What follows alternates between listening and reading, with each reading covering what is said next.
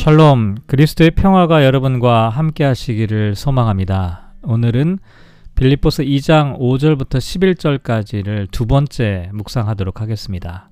이 마음을 품으라 예수님의 낮추심, 복종하심에 대하여 묵상하겠습니다. 성경 말씀을 봉독합니다.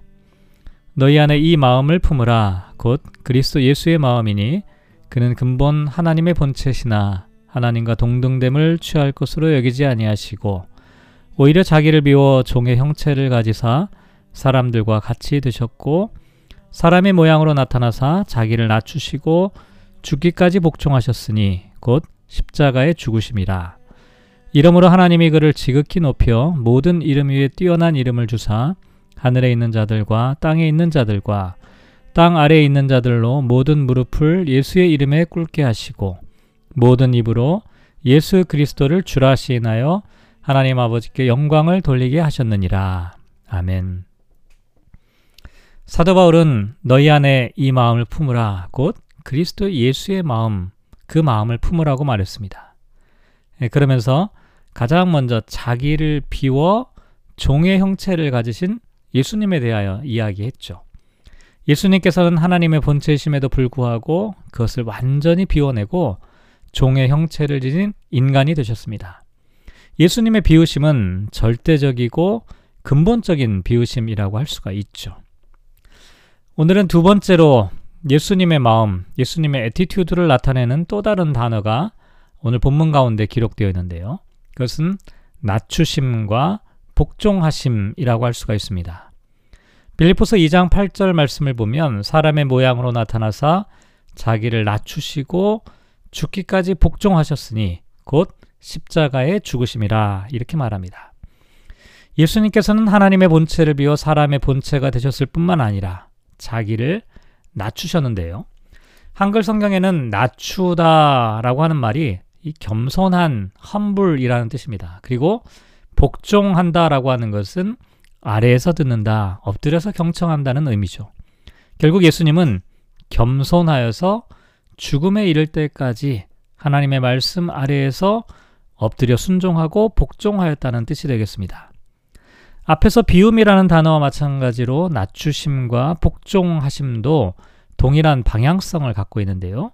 이것은 위가 아니라 아래로, 높은 곳이 아니라 낮은 곳으로, 부유한 곳이 아니라 가난한 곳으로, 그리고 강한 곳이 아니라 연약한 곳을 향하고 있습니다. 하지만 사람들은 더 높이, 더 많이, 더 크게 채우기 위해 치열한 경쟁을 하며 살고 있죠. 그래서 예수님의 마음을 품고 있는 사람들은 세상 사람들이 살아가는 삶의 모습과는 정반대의 방향으로 움직일 수밖에 없다는 것입니다. 그런데 어떻게 예수님은 이렇게 겸손한 복종을 하실 수 있었을까요? 또 우리는 어떻게 우리의 삶의 방향성을 바꾸어서 예수님과 같은 attitude를 가질 수 있을까요? 히브리서 12장 2절 말씀을 보면 믿음의 주요 또 온전하게 하는 온전하게 하시는 이인 예수를 바라보자. 그는 그 앞에 있는 기쁨을 위하여 십자가를 참으사 부끄러움을 개의치 아니하시더니 하나님 보좌 우편에 앉으셨느니라 이렇게 말합니다. 예수님께서 겸손한 복종을 죽기까지 하실 수 있었던 이유는 그 앞에 있는 참된 기쁨을 바라보셨기 때문이었습니다. 또 이사야서 50장 8절 말씀에 보면 나를 의롭다 하시는 이가 가까이 계시니 나와 다툴 자가 누구냐 나와 함께 설지어다 나의 대적이 누구냐 내게 가까이 나아올지어다 라고 말합니다. 이것은 하나님께서 예수님과 함께 계시고 하나님께서 예수님을 지켜주시고 하나님께서 예수님을 인정하고 계신다는 것을 의미합니다. 예수님은 그와 같은 하나님과 늘 함께 하고 있었다는 것이죠. 결국 예수님께서 십자가에서 죽기까지 복종하실 수 있었던 근본적인 비결은 이렇게 하나님께서 예수님과 함께 하고 계셨기 때문에 가능했다고 할 수가 있습니다. 이렇게 예수님께서 하나님을 바라보셨듯이 성도들도 예수님을 바라보고 예수님의 attitude를 품고 살아야 하는데 우리는 어떻게 하면 예수님의 attitude를 품고 살 수 있을까요? 좋은 예가 사도행전 7장에 나와 있는 스테반의 이야기에서 찾아볼 수가 있는데요. 사도행전 7장 55절 말씀에 보면 스테반이 성령 충만하여 하늘을 우러러 주목하여 하나님의 영광과 및 예수께서 하나님 우편에 서신 것을 보았다라고 말합니다. 그리고 59절 60절 이어지는 말씀을 보면 그들이 돌로 스테반을 치니 스테반이 부르짖어 이르되 주 예수여 내 영혼을 받으시옵소서 하고 무릎을 꿇고 크게 불러 이르되 주여 이 죄를 그들에게 돌리지 마옵소서 이 말을 하고 자니라 라고 말합니다. 스테반이 마지막 순교를 하는 장면인데요.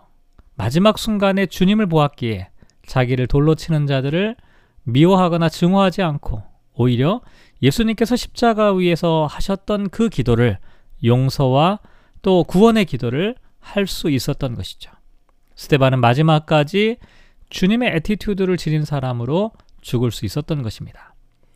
그런데 이와 같은 죽음이 그저 허무하게 끝나는 것은 아니었습니다. 사도행전 7장 55절을 다시 보면 하나님의 영광과 및 예수께서 하나님 우편에 서신 것을 보았다라고 말합니다. 빌리포서 2장 9절에도 하나님이 그를 지극히 높여 모든 이름 위에 뛰어난 이름을 주셨다라고 말합니다. 스스로 낮추신 예수님을 하나님께서 높으셨고 예수님께서 친히 스테반을 영접하여 주셨다는 것이죠. 그리고 10절을 보면 하늘에 있는 자들과 땅에 있는 자들과 땅 아래에 있는 자들로 모든 무릎을 예수의 이름에 꿇게 하셨다라고 말합니다. 하나님을 향해 죽기까지 복종하신 예수님을 향해 오히려 모든 사람들이 예수님 앞에 복종하게 하셨다는 것입니다. 요한계시록 2장 10절 말씀에 보면 너는 장차 받을 고난을 두려워하지 말라 볼지어다 마귀가 장차 너희 가운데서 몇 사람을 옥에 던져 시험을 받게 하리니 너희가 10일 동안 환란을 받으리라 네가 죽도록 충성하라. 그리하면 내가 생명의 관을 내게 주리라. 라고 말씀하고 있습니다. 여기서 죽도록 충성하라. 라고 하는 말은 죽음에 이른다 할지라도 신실하게 살아라. 라고 하는 뜻입니다. 그리스도인들이 이 땅에서 그리스도인답게 살아가는 길은 그리스도의 attitude를 가슴에 품고 죽음에 이를 때까지 변함없이 신실하게 사랑하는 것을 의미합니다. 오늘 말씀을 묵상하며 이렇게 기도하면 어떨까요? 우리가 그리스도의 마음을 품은 사람이 되게 하소서. 예수께서 낮추시고 또 죽기까지 복종하신 것처럼 우리도 주님 앞에 우리 우리를 겸손하게 낮추고 끝까지 순종하는 사람으로 살아가게 하소서. 나의 십자가를 지고 죽음에 이른다 할지라도 끝까지 변함없이 신실하게 살아가는 사람이 되게 하소서. 사랑하는 성도 여러분, 오늘 말씀을 묵상하며 하루를 살아갑니다. 우리 함께 주님의 마음을 품읍시다. 예수님의 낮추심, 예수님의 복종하심을 따라 우리들의 삶을 살아가시기를 주님의 이름으로 축복합니다.